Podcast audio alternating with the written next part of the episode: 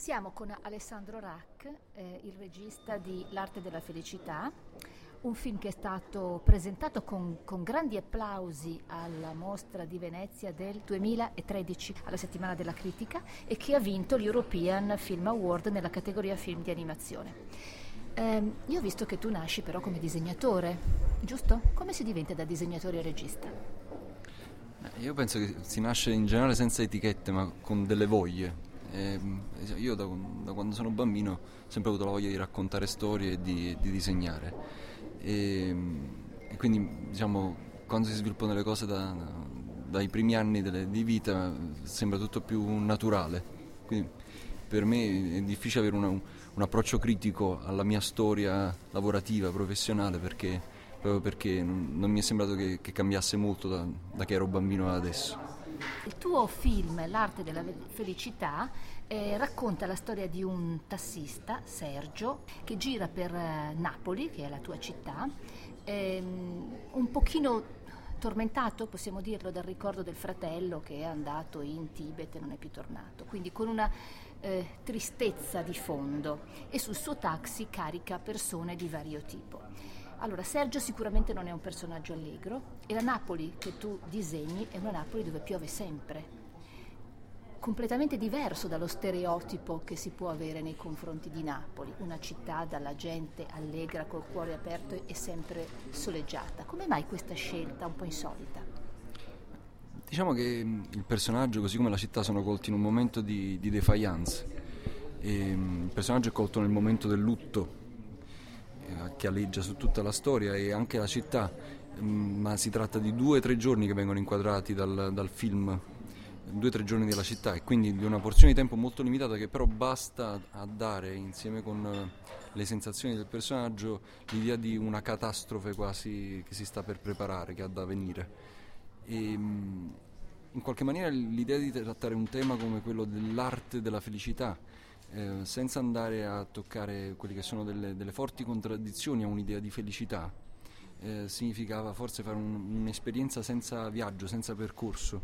Quindi mm, l'elemento della tristezza o eh, della, dell'angoscia che può procurare ehm, un, un, cielo eh, plumbeo e, pi- e, piovoso in una città di Napoli e, o, o, di un lutto nella vita di un, di un, individuo, eliminare questi elementi in qualche maniera sarebbe stato eliminare le possibilità di esplorazione più profonda di un tema come quello della felicità. Il personaggio Sergio ehm, viene molto aiutato dalla musica, quindi la musica è un altro elemento molto importante nel tuo film. Ci vuoi raccontare un po' questo lavoro a molte mani, musicalmente parlando? Diciamo che si partiva dalla premessa di un uh, very low budget e, e questo mh, non ci permetteva di introdurre alcun pezzo musicale perché chiaramente ogni pezzo ha, ha il suo prezzo. E, mh, la contribuzione invece, la partecipazione della città è stato l'elemento che ci ha fatto vincere tutti gli ostacoli, ma non solo per quello che riguarda la musica e la partecipazione è in qualche maniera uno, uno, strumento che cambia le prospettive di ogni progettualità, eh, è sposta da un piano economico a un piano di vita e di piacere del vivere e del condividere. E quindi improvvisamente poi si scopre di avere delle risorse che, che prima non si aveva. E così è stato anche bene o male per la, per la musica, perché il fatto di aver coinvolto ha permesso a tutti di fare proprio il progetto, anche da un punto di vista musicale. E... Quindi avete coinvolto giovani o meno giovani, non so, musicisti sì. napoletani? No, proprio giovani, diciamoci la verità. Eh, gran parte della scena musicale giovane partenopea e ne è stata esclusa tanta altra parte semplicemente perché non, non si è trattato di un mega videoclip ma di un film, perché altrimenti ci avrebbe fatto piacere coinvolgere ancora più persone. Eh, un altro tema che viene affrontato nel film è quello, e, e, so che ti è abbastanza caro perché ho sentito altre interviste, è quello dei rifiuti. Un tema scottante a Napoli, ma nel quale tu trovi una forma di redenzione, nuova vita, è così? Sì, io penso che la condizione di emergenza dei rifiuti della Campania sia stata una, una, condizione avanguardistica per modo di dire, perché poi in realtà ci sono forse anche eh, altre città e altri luoghi del pianeta che ne soffrono ancora di più. E, ehm, ed è un tema in generale che, che riguarda la, la, società, cioè il, eh, la nostra società genera rifiuti, genera prodotti che dopo non sa più riutilizzare e quindi in qualche maniera questo mi, mi ricorda anche il, l'escursus di vita di ognuno di noi. Eh, sappiamo generare, produrre degli atti in vita che poi dopo ci portiamo sul groppone e non sappiamo più ritrasformare in qualcosa di positivo e ci pesano come pesano spesso i ricordi nel, nell'esistenza di un individuo non come qualcosa di dolce che ci è di conforto, di ulteriore spinta nell'andare avanti, ma invece come qualcosa che ci zavorra e ci impedisce di, di guardare oltre. Ma è vero che tu stesso ricicli e, e trasformi in oggetti d'arte elementi di rifiuto? È vero, ma chi te l'ha detto? Eh, sì. mi sono informata. No, eh, diciamo che a me diverte molto l'idea di, di, costruire con quello che ho a disposizione. E, diciamo che è stato anche un po' nello spirito, spirito del film, quello di costruire con quello che era a disposizione. E il piacere in qualche maniera di, di vedere la riadattabilità delle, delle cose che, che, si hanno. E quali sono i progetti che hai in, in questo momento? A cosa stai lavorando? In questo momento stavo lavorando a Gatta Cenerentola insieme con che sarà un prodotto e un, e un, film ancora più di squadra rispetto all'Arte della Felicità, nel senso che Arte della Felicità eh, c'è scritto un film di Alessandro Rack perché io ho cominciato a lavorarci da molto prima da solo insieme con Luciano Stella il produttore e co-sceneggiatore e, e, poi dopo è intervenuto il resto della squadra a venirmi in supporto e, e a rendere assennata l'operazione.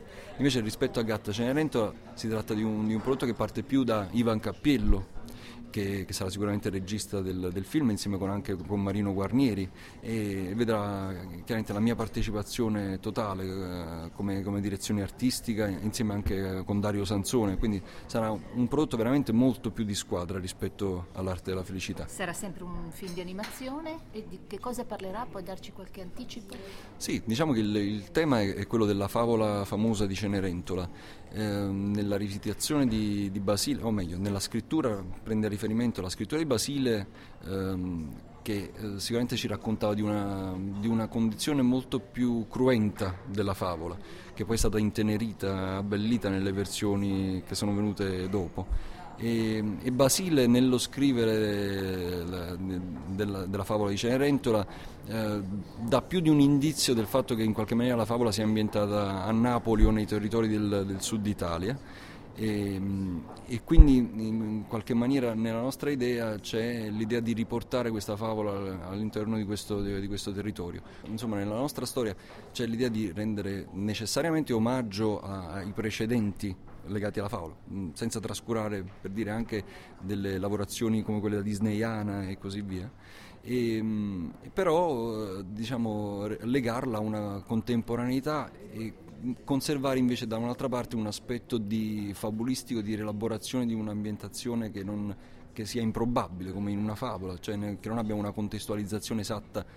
A noi è futuristica, però di un futuro improbabile, non di un futuro plausibile. Senti, anche Cenerentola cercava una sua felicità, ovviamente, come tutti noi. Tu l'hai trovata? Sì, ma anche persa, cioè nel senso che, è uno smarrimento e una battaglia chiaramente continua quello che riguardano, perché è il pensiero che è costruito così, per, per mutare, le circostanze intorno sono eh, tutte mutabili e quindi eh, ogni principio che, che, noi ci poniamo come, come assoluto, che ne so, la felicità anche di, di, immo, di, immobile come parola, quindi tutte le cose che sono immobili non corrispondono a una, una condizione del nostro presente che è sempre inserito in un flusso, in una mobilità. Quindi battaglia continua. Grazie molte. Grazie a te.